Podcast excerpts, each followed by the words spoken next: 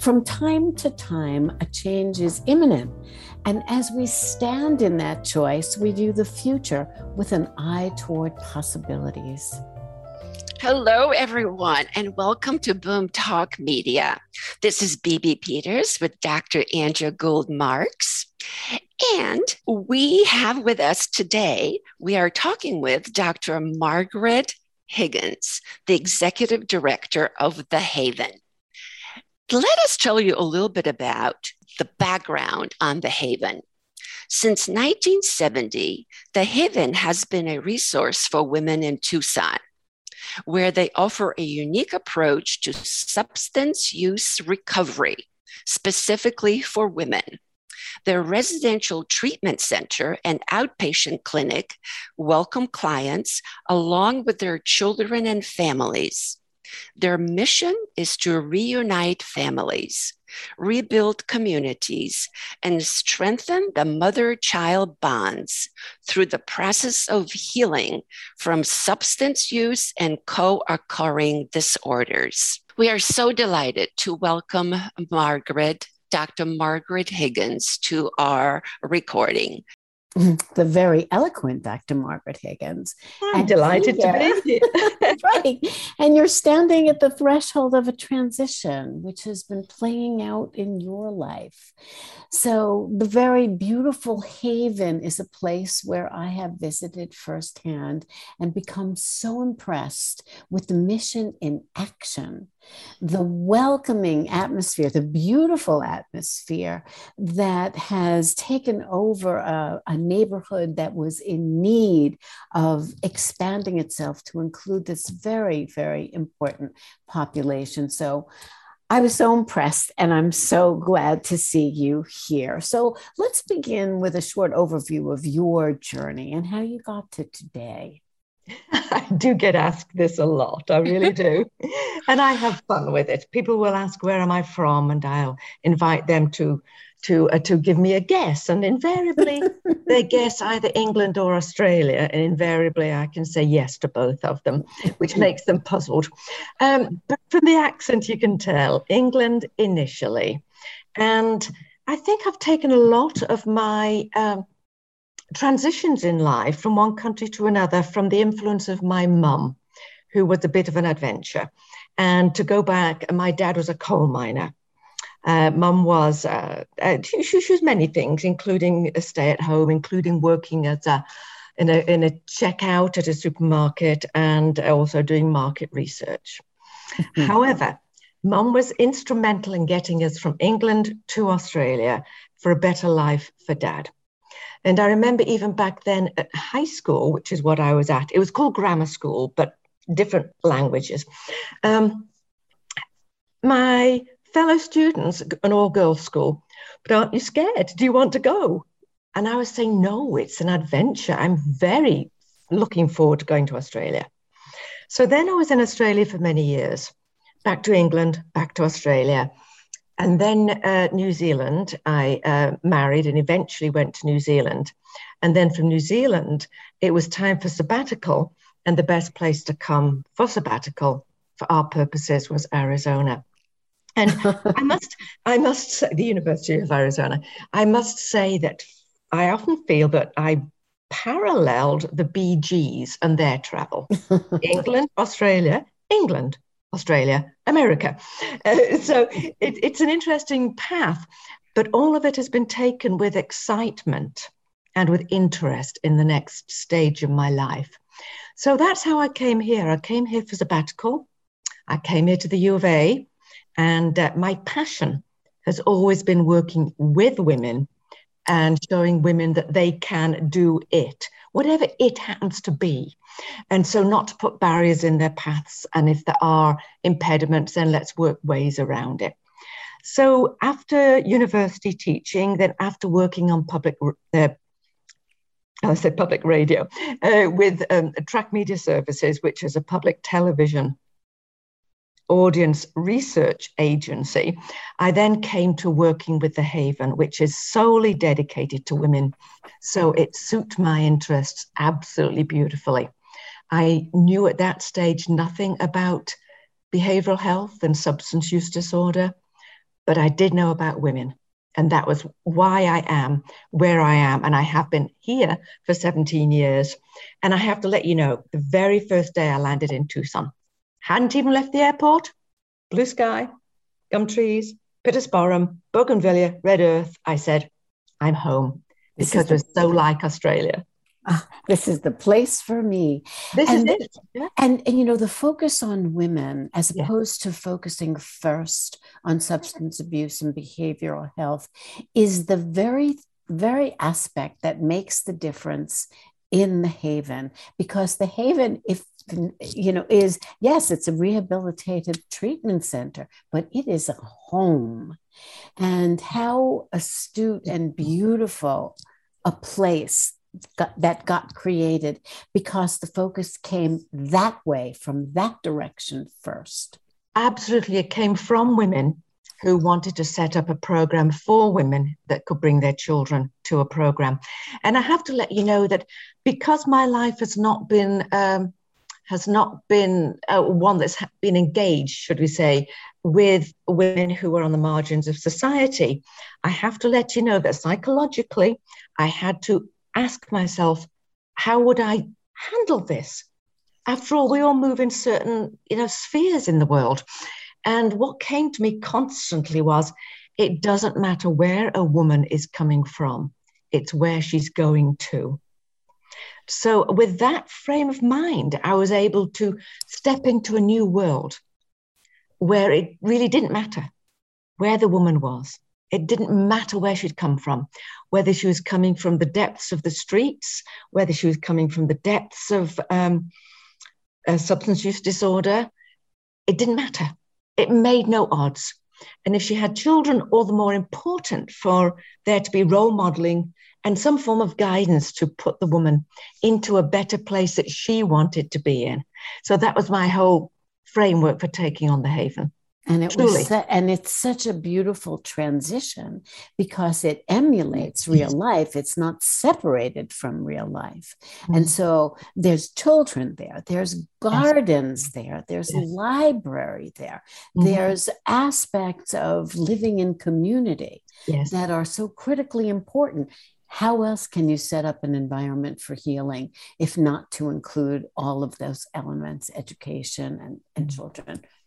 One of the questions that just pops into my mind is how is the haven different then than it is now when after you are now preparing to depart and we can't get we can't wait to get into that process both your mental and physical process. But how has the haven changed over the years okay well there are some basics obviously such as um, we've more or less tripled our population and we've uh, wow. uh, tripled, if not more, well, way more than tripled our budget. So they're the practicalities. But beyond that, simple things. Um, there used to be a kind of model in behavioral health where you, mm, I hate to say it, demean somebody, break them down before you then build them up. I couldn't do that. No way at all. No. So I introduced what we call recovery with respect absolutely you have to accord somebody a respect for their choices they're making moving forward so that we can strengthen their decisions and it's you know it's i i i cannot i cannot have staff members who treat women with disrespect. I mean, what put the women into the position in the first place? Often exactly. it was because they were demeaned, disrespected, prostituted, solicited, whatever. It doesn't matter. No, respect for the women, the clients themselves. I hope for respect within staff and respect within clients. And I push that. Of course, I'm only one person. I'm not working directly one on one with the clients. I'm not a counselor. But if I can inculcate this, then we're a long way forward. And the other thing that changed is that historically, pre my time, we were Alcoholics Anonymous only, um, AA, 12 step. And I believed we had to change that because many women, including myself, would not want to be there if that was the case. So we've we've broadened the belief system the, and the beliefs and the mechanics that can help women to change. Rational recovery, smart recovery, recovery that is not just one mechanism. One mechanism doesn't suit everybody. It's as simple as that. You describe this process in such a beautiful and sensitive and passionate way. Mm-hmm. Um, I can mm-hmm. see why you've been at the helm of this organization for 17 years. And so, even though I'm not part of it. I'm sad that you're about to depart. I'm sad personally. So tell us a little bit more about that transition in your life now. What is unfolding? Right. Well, just let me give you some background to me. So I did a, a master's degree in business admin, MBA, years ago. How and why did I do it? I was seeking something to keep my brain alive. And a friend, he said, I'm going to do an MBA. And I said, Yeah, that's it. I'll join you serious decision making going on there. Yeah, yeah. At the time, a friend said, Oh, a group of us are going to France. Think you want to come? I said, Yes, sounds good to me. Yay.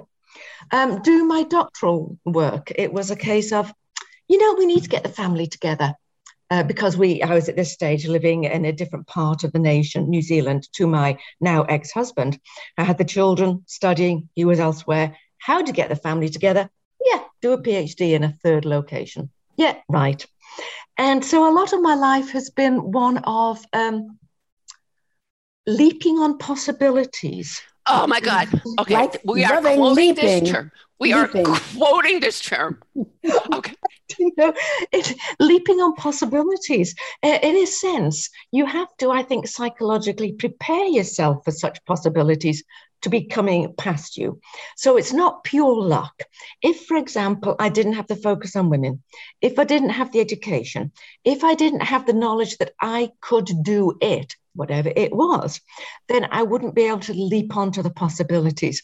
I was asked yesterday to do something which is really right, eh, quite mega in Tucson. I can't mention it to you yet. But the question was, do you want time to think about it? or do you want more? Was, do you want more than twelve hours to think about it? Yes. My answer was, you know what? I'm going to say yes, and then I'll think about it, and I'll make it work. It will happen. And you know, it's the same in a sense with um, this move to leave the haven. Um, it's a stage in life. It's not. Um, it's not something that I'm going to put a lot of angst into. I'm going to make sure my ducks are in a row. I am going to think about what I need to think about. And I'm going to say, it's another stage of life. And you know what? Why not leap into this other stage of life? Again, let's keep the brain alive. Let's do something different. And, and you know, um, the old adage, you know, where preparedness meets opportunity. And so you know, so that you feel and have felt for a long time prepared to do whatever the it was, right? I think you're right. And once you're prepared, once you've got yeah. some experience with navigating change or making a transition, certainly making a successful transition one way or another, then you're prepared in a generic way. And so when an opportunity comes, you know, uh, I never use the word leap into it, right? You can, you know, embrace it, but the enthusiasm that is you leaps into the opportunity because you are prepared. The enthusiasm that is Dr. Margaret Higgins. Okay, yes. we're talking specifically about this person Specific. because our listeners can tell in her voice how much enthusiasm and energy she carries about what she's done and about the future. Absolutely, you're exactly right. There is enthusiasm. And I noted some words in a chart I was looking at the other day, and I saw words crisis, chaos, and anxiety and fear. And I was thinking, you know what? I, I don't, you know, I know it's, you know, they are unknowns. But if you think about, I mean, nuts and bolts, if you're moving into a transition as I am, which is commonly known as retirement, you've got to have looked at the nuts and bolts. Number one being your finances. Yes. So, you, now, if I had not looked into things like that, if I had not prepared myself intellectually psychologically for the change, then I might have anxiety and fear. And, you know, I can't deny there's, you know, the residual anxiety and fear, but that's only because I haven't tested the waters yet. I haven't done it. So once, but but in, in terms of, I've looked at the finances. I've looked at how to keep the brain alive. I've looked at what I can do uh, to do all of this. So the ultimate framework is there, and then it's a case of okay, the tiny, tiny little bit of anxiety. Will I be able to make it work? I will not know till I've tested the waters and done it. And it will work. And if I find even any iota of it not going to work, then I won't sort of fall apart, uh, fall apart in distress. I'll say, let's circumvent this. What can I do? I'd even thought, for example, years ago in my history, I was actually a librarian. So I've heard of substitute teachers. I have actually been in touch with the library system here to say, do you have a need for substitute librarians? Because if I find it's not working for me, I've got a path and a strategy to circumvent any fear or anxiety that may bubble up. I think to generalize a bit about this, um, it's really important to do that kind of, whether you do it formally or informally, a mm-hmm. life review. Like, where were my attractions? Where was I intrigued? What did I always love?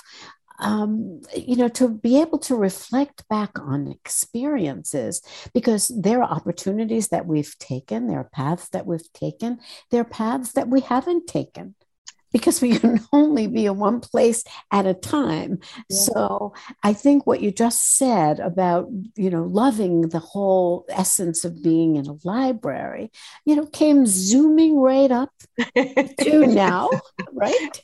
Again, it was an, an essence of an interest, but also practicality. You cannot deny that. So, practically, what can I do if I need to do something? That's right. I'm not one to just sit and watch television. That's the last thing I, I, I couldn't even consider that.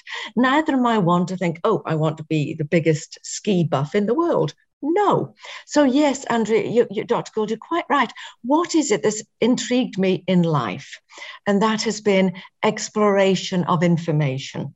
And that exploration. Oh, that's okay. a quote. We are quoting you. Exploration of information. That is just ideal and perfect. How fantastic. Well, I love, and, you know, light science. I love reading about um, you know, history. Um, I've been reading about history, not only history in and of itself, but also history of science. You know, how was um, cholera cured in 1854 in London? Brilliant book. I can tell you straight away. The Ghost Map, read it by Steven Johnson. But, you know, I think having a learning mindset, having motivation, and be willing to take risk. And as I said, leap onto opportunities. I don't mean risk as in unconsidered things but not not don't don't put barriers in front of yourself think of what you can do not what you can't do right and then right. work work towards that so it is a, a mental set so so go when you're starting to ski, right? And I'm not a you know mm-hmm. skier by any means, but um, you don't start at the 5,000 foot downhill, okay? You start at a small little area right around the clubhouse. Called the Bunny Hill. Cool. right, right, exactly.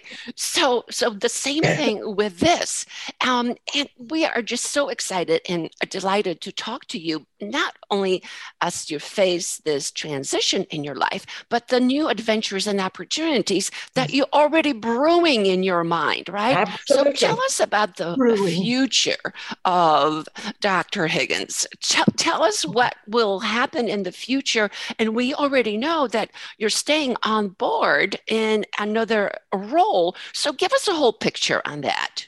Okay. Well, what I proposed to the board, and I met with them, who knows, six or eight months ago, and I said to them, look, I'm, I perhaps use an incorrect word these days. I said, look, I'm looking to transition.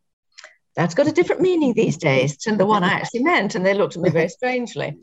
And, and then I said, look, look, look, a change in life, I'm not going to make it without a discussion with you being the board. And this was a couple of members of the board, key members. And I turned from one to the other and I said, Look, we've been wanting to set up a foundation for a while. Why don't I transform from being the executive director full time of the Haven to working to manage the foundation that we're talking about setting up one or two days a week? That's all. That's all, one or two days a week. But can I can we work to grow the foundation, which is what we've been wanting to do for a long time? And so the board wonderfully accepted this as a good path forward because it achieved their goals, setting up a foundation. It worked with me and them because they didn't particularly want to lose me. I mean, after all, this is what I said to them, and this is absolutely true. I'm a 17 year asset. You don't let an asset just drift off into the wind. So you true. utilize So it. true. I know, and so many other people are in my position, and their boards think, "Oh no, once you leave, you leave." But you know, no. And this is this is part and parcel of this simplistic way of thinking. The yes and no the black and white the polarization thinking. So if you're going to leave or if you're going to retire then we give you the gold watch and we have the party and then you're gone. And that isn't the reality of life. It's just the same way sometimes, you know, in my practice, there'll be people who separate and they still have family. So many families learn how to make and navigate that transition without splitting apart the whole family or, at to use your words, losing the asset that the family members have, the in-laws, the other people in the families that, that Yeah. you've enjoyed. So this is a wonderful concept of continuity. It's fantastic concept of continuity because of the assets, because of the wisdom that you've collected, that you've gathered, of the learning lessons that you've experienced, of the growth that you experienced. Why would a company just want to divorce themselves 100% from all that base, right? So, oh my gosh, it's so exciting to be talking to you. I know it doesn't make sense, really. I mean, obviously, if I were not an asset, then I wouldn't be there. They would have disbanded with me years ago. So anybody that's been there in good standing and is seen as a face of an entity, why would you just cut it off? Admittedly, leave space for the new person to do their own deal, but and, and take a break, but come back and support it in another way. They need, I mean, it, it's silly to lose something that they've um, worked hard with and uh, enjoyed and, and and and and supported for so long. Right. But and talking support. about women, the Yes. advocating for oneself Yes. that came so naturally to you, Yes, right? Sometimes people don't don't feel confident to advocate for themselves and to point out the rationality of that kind of inclusive continuity. Thank you so much for being who you are and Thank even you. for, and, and, and sharing with us that's what Yeah. you did because that's Mm. You've, you've got a good role model there for so many people who've got to make that transition. And we also want to know so we're not ending this at this point at all, but we also want to know about Mm. your free time. How are you envisioning this extra time now that you will have perhaps on your hands? And what do you want to do? Where do you want to be? What do you see? The, how will you see that life unfolding? Well, um, again, as, as some form of preparation, and I did take this idea from another CEO who stepped down from another local nonprofit a few years ago.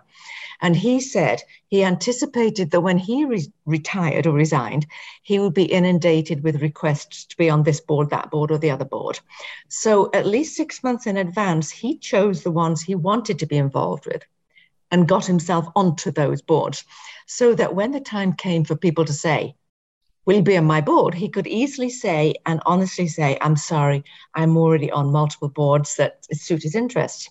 So I took his line and I've actually been actively working to find um, a focus, foci, whatever the plural is, uh, to, to get myself onto those paths now in advance.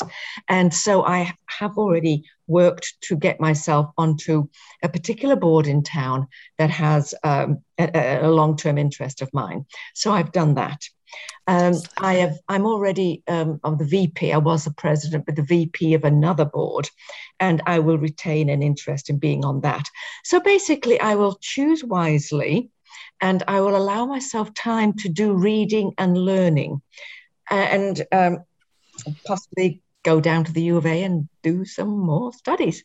I cannot see just moldering away and dwindling. um, so, yes, I do enjoy reading. I enjoy travel. I don't know that I'll necessarily do any more travel because I've, I, it's not as though working has hampered what I've chosen to do in my life. I might augment it uh, in different ways. So, looking to find causes that I appreciate and how I can support. So that that's it. Plus, also, if need to be, asking the library world if they would, you know, excuse me, can I be a substitute? Can I come and you know help people find information? The human interaction is important to me and doing something meaningful. So I can't give you absolutes, but um, I do know that what I was asked to do yesterday will actually take a reasonable amount of my time. But again, it's for community good. Years ago, when I was in England, in Brighton, I worked with Oxfam, volunteered at the Oxfam local secondhand shop. And back then, I was thinking about what we are here for in this world. And one of the things that I felt then was to help others. And, and, and I think that that, in a way, is it's come full circle in my life. I was early 20s then doing that.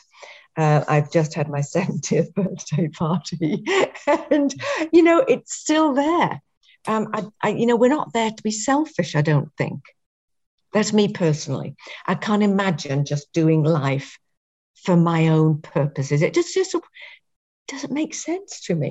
Well, one of the things that we know firsthand and also through all of research is that connection is one of the single most important uh, variables in terms of gracious aging, going through the process. Yeah. And however it is that we maintain those connections, whether it's through friendship, which is of great interest to us as a phenomenon.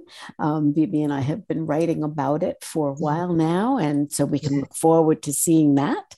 Um, but also giving of oneself to a cause as long as it's meaningful. If it's not meaningful, the connection is not going to work it would just be very superficial that sort of connection would be. So it's got to be meaningful to one's life. And that means that dr gould barbara your what me what's meaningful to you two but will be different to what's meaningful to me. But if it feeds your brain then go for it. And and it, a word has just come to mind that yeah. i have to sort of reflect on and that is there have been so many environmental changes in the behavioral health world the health world that I did also feel that, and we're just talking about creativity in our own lives and what we want to do, I did feel that it was perhaps time to hand over the reins to, to allow somebody else to bring creativity to the work that I've done for the last 17 years. You know, there's perhaps a, um, I'm not sure if there's a bottomless pit of creativity. Perhaps that's a better way of saying it. Our brains can only be so creative and next, we need somebody else to come along that had different experiences, that has a different psychological awareness of life, so that they can bring what they have seen as creative to to life and to to the haven in this case. That's a we beautiful yeah it's a beautiful yeah. thought. Yeah. and you know because you created the haven as a home like any of us in a home after a while certain aspects of the home become invisible to us. We accommodate to it and we don't see it um, anymore. And somebody walks in and says, What a beautiful wall, yes. you know, yes. or yes. something that we take for granted. So I think you're speaking, um, Dr. Margaret, very much to that, that, uh, you know, another being is going to come in there and see that home and immediately, you know, have the benefit of riffing off what already is there, but and enhancing it. I doubt if anybody's going to level the whole beautiful place that can you speak a little bit about that creative process because it was the most unusual in that there were individual homes in the neighborhood that became united to create the haven that's very true too. But the creative process overall, and let me talk about that. I think some of it is not being um, not allowing yourself to be bound by society's expectations or by one's own experiences. I think it's bringing together and being willing to take risks, um, be willing to experiment and recognize that just because and here's one of my favorite subjects. Okay. So I do believe that what we're taught at university and what we're taught, if we are taught for a particular career, you tend to be then bound by that for life because they're the parameters. This is what you do, this is how it's done. But it's only if you've either got broader experiences or a broader form of education that when you come to a field, you can bring those into the funnel to, to, to, to, to inbuild. Exactly. So it worries me a little bit that um, people in my field, uh, as it is now, they are bringing to bear more or less what they were taught in the field when they were taught 14, 15, 16 years ago. The world has moved on. We need people who have got that experience, but are willing to look beyond, to, to, to grow and to broaden what they learned, not to be confined by it. So, you know, that's one of the things I believe I brought to this world because I'm not a counselor. I was able to look in on it and say, but, but, but, and then they were able to, oh, you know, uh, Barbara, I can see that you uh, were, you, yeah, yeah, and so when you talk about growth, She's bursting. Can, yes, right. We're, we like have to stand up when you talk about growth because yeah. growth is not limited, and that's one of the biggest messages that yes. I think we want to convey to people. It's not limited. And, and you know people tend to think that the brains are fixed by a certain age but we are actually we have malleable brains. And it, we, it's not as though what we learned as a child or in university or in our experiences is that and that's all. Our brains change if we allow them to. If we allow an expansion of learning and experiences and don't close ourselves off and say oh but that my brain, you know, or we can't, or I can't change for whatever reasons. Absolutely, we can. Absolutely, absolutely. And, and that brings up really very practically the um, issue of technology for people as they have aged and um, the fear um, in even tackling that and yet, I remember back in my training with rats, there was this experiment that you may know of. We always experimented, psychologists back in the day, on rats, that they would have rats. Male rats, excuse me. yes. Male rats right. mice, which right. affects their behavior. That's right. That's right. And they, they would grow these rats or keep these rats in their spare time in these limited environments. They called them impoverished environments that all there was was the cage and what to eat. And then they, they did experiments where they enriched the environment of the rat. And then when the rat died, they then examined in autopsy the brain Mm-hmm. And they found out that the rats who had been in an enriched environment had heavier brain weight. Why? Because a particular kind of cell had grown and multiplied and multiplied and multiplied. And that doesn't stop. Those are the glial cells, actually. This is, I'll never forget, right? However long ago this was, it was so impressive to me that our brains can grow ad infinitum. And we have plenty of friends, right, who can exhibit that. Go ahead. You, you mentioned enriched foundations. So that is something you asked me, Barbara, about how um, the Haven has changed. So over the years, pre-COVID, um, we went to we i the haven uh, staff members went to many events whether it was at the convention center arizona inn you name it and so what we started doing was enriching the lives of our clients by taking them to these events.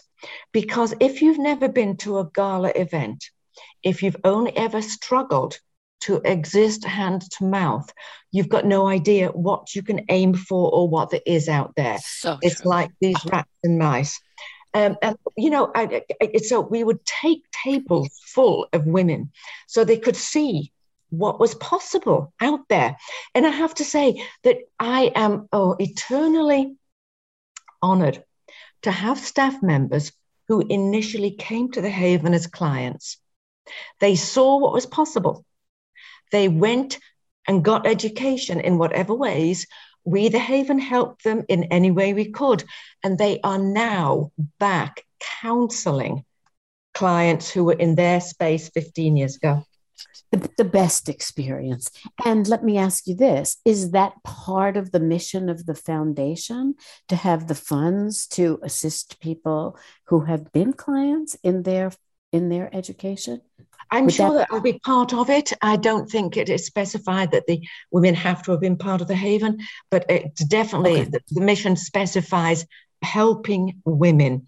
And I can't remember the exact words of the mission because it's still just um, the foundation's mission is just being established as a 501c3 but it is definitely to assist women move ahead women who have been on the margins of society and if indeed giving enriching their experiences will be part of this moving ahead then that will be part of what we'll be doing you have to i mean if you for many years i lived with a woman um, e ling in Perth. She was from, from, from Penang. I'm from, and I repeat again, a coal mining community, the poorest of the poor. I started getting education, paying for it by myself. I went to visit her family in Penang, and I was immediately shown a new world, a world of something beyond my experiences, richness, a world of having servants, living, driving in Mercedes, things like that. Now, it wasn't necessarily what I aspired to, but I saw a different world, a vastly different world that I knew I could then move beyond my own uh, filters, really.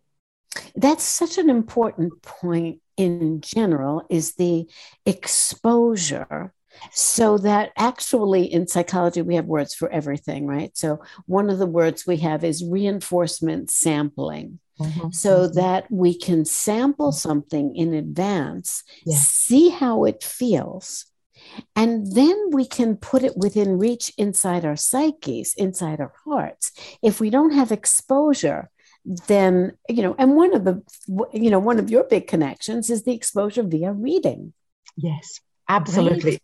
reading from an early, early, early, early days. I missed out on whole lots of young adult reading because I seemed to go straight from primary level to adult level.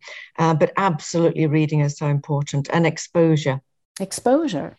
Yeah. And a little bit as we bring this to a close. Just tell us a little bit about your personal emotions and feelings and anticipation. Where is your mind at? What what are you seeing? Where are you seeing the possibilities and opportunities?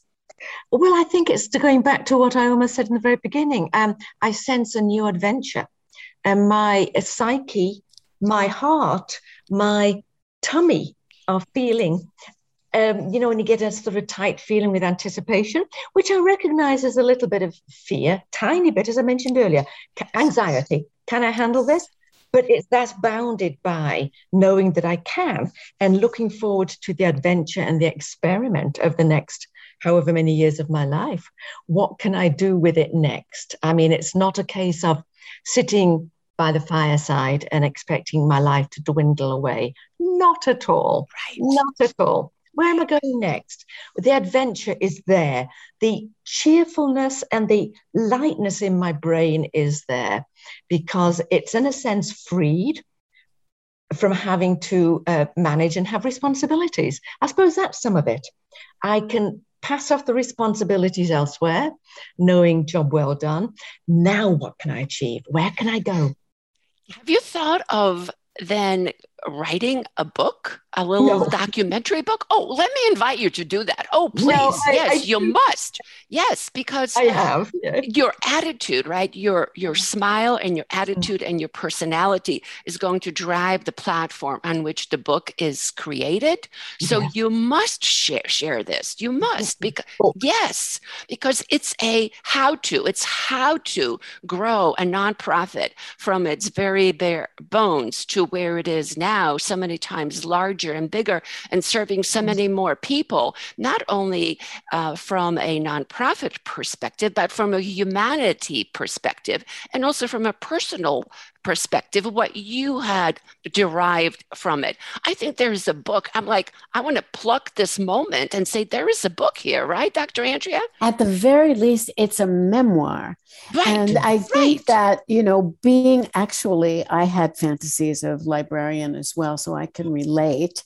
And I have a very a beautiful picture that a friend uh, shared with me the other day that I am going to send to Barbara and to you, most especially. It's a staircase lined with books, but real books. It's a staircase made out of books, very interesting, emblematic. Yeah. But the most demand, most um, in demand books are memoirs because we're beyond the play. We want to know what do real people do? How do real people handle this? Okay. So uh, you know, there's there's so many ways of writing a memoir, but I I think that if it's scary to do a high uh, how to, it's less scary to do a little bit like we've done in this podcast today, which is to just address those curiosities that everybody has about reinvention, about reimagining life, if you want to call it retirement I, I personally a little bit against that word,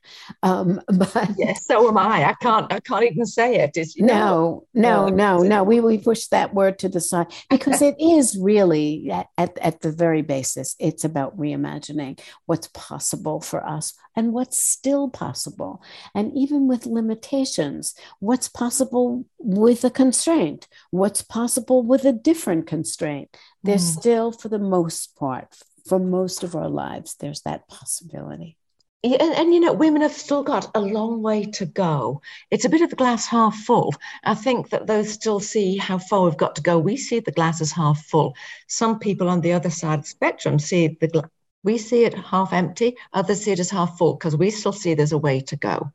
But I do believe that strides over the past many years have been made. Um, years ago, Uh, growing up in England, I couldn't have imagined, nor was I ever encouraged to be anything like a doctor, lawyer, engineer, or astronaut. But these days, I, I, do believe that there are more paths open. And I do think that that's tremendously exciting as women come through, newer women come through their lives. I really do. Yeah. And one of the things, and I think that is your energy, your enthusiasm, certainly the lessons learned would find such home in a memoir that yeah. if you were to undertake, and now you have us to be responsible for doing that too. and so, um, because yeah. you have this amazing uh, sense of humanity. Mm-hmm. Uh, from working with the women and the families that you have done so. But yeah. even before then, you bring this sense of light, of opportunity and possibility. And that has, that's why the Haven has grown into what it is now. So if you just examine your personal characteristics, and Dr. Andrea and I can write you a list of about three pa- three pages uh, of of what it is about you that has made this such a success that if you uh, lean back on that a little bit and uh, experience that, you can then guide that to a new adventure that you have in your life. You know, you have really given me a focus. You absolutely have. I'm taking notes, as you can see. I have the pen ever ready, permanent student, half a dozen pens in my life or in my handbag at all times. Um, but yeah, you know, I might actually start putting metaphorically pen to paper and writing a book. Please I do. might absolutely. Please do. Please do. Just you are one of the most successful in my heart and mind, one of the most successful uh, women, and we're talking about women now who have uh, transformed a nonprofit from mm. the uh, very beginning of its growth into this flourishing and very successful and very community integrated center. And okay. there's that energy and knowledge and passion that you have that in the memoir is going to come right through, right okay. through. I'll have to think of a title. It could right. be CLOP, CLOP, creativity, light, opportunity, and possibilities. that's a that is an adore that is an adorable i was thinking of chapter but that can be the the book you know what the writing the book does so to speak metaphorically writing the book is at least it offers a container for the experiences that all you have to do is dump them in randomly. You don't have to, you know, a lot of times people say, well, how am I going to start it? And what is chapter one? No worries about that. No, no, it's just a basket of experiences and then it will shape itself. Just as an aside, cut this piece out if you happily will. My daughter went from uh, here, Tucson, to South Korea a few years ago, just actually finished university. And she wrote a blog and it was called From Tucson to Busan. that was great. Exactly. And it was a great one. But yes, titles are, are, are, you know, can be creative. And that's exactly how you say it Busan in South Korea. And then she went to Turkey and then elsewhere. But from Tucson to Busan. So I could do from Blackburn, Lancashire to you know, I'll have to be creative on this one, but I'll I'll start working on it. Trust me, with thanks to you both for making this suggestion and pushing me on it. Oh, well, thanks you. And- to you for like Im- imbuing our uh, our day, this podcast, with your contagious enthusiasm. Right, right, right, which is a wonderful thing to know about oneself and we can't wait to talk to you again because this is not the first time that we're talking, right? So we want to check in, let's say once every six months and say, Brilliant. what is Dr. Margaret Higgins up to now? That would be so fantastic in the Love journey. It. Love right. the idea. Fantastic. Yes. Excellent. Yes. Excellent indeed. Kisses and hugs. Barbara, and Dr. Andrea, I thank you. I thank you so very much for the thought of, of, of interviewing me. I think it's marvelous. Love it. We love, love it. it. too. We thank love it so too. Much. Have a wonderful holiday season. A oh, wonderful. Have a and wonderful I thank you so season. much. I will absolutely. Bye bye. Take Bye. care. We're immensely grateful to AARP Arizona for their support.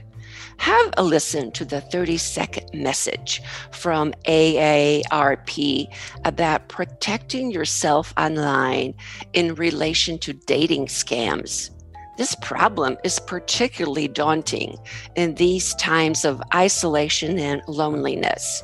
Be careful out there. I matched with this cutie on a dating site. We texted all the time, but never met up. Then he asked to send him gift cards for a plane ticket to see me. And that's when I remembered a tip I got from the AARP Fraud Watch Network. Gift cards? This is a romance scam.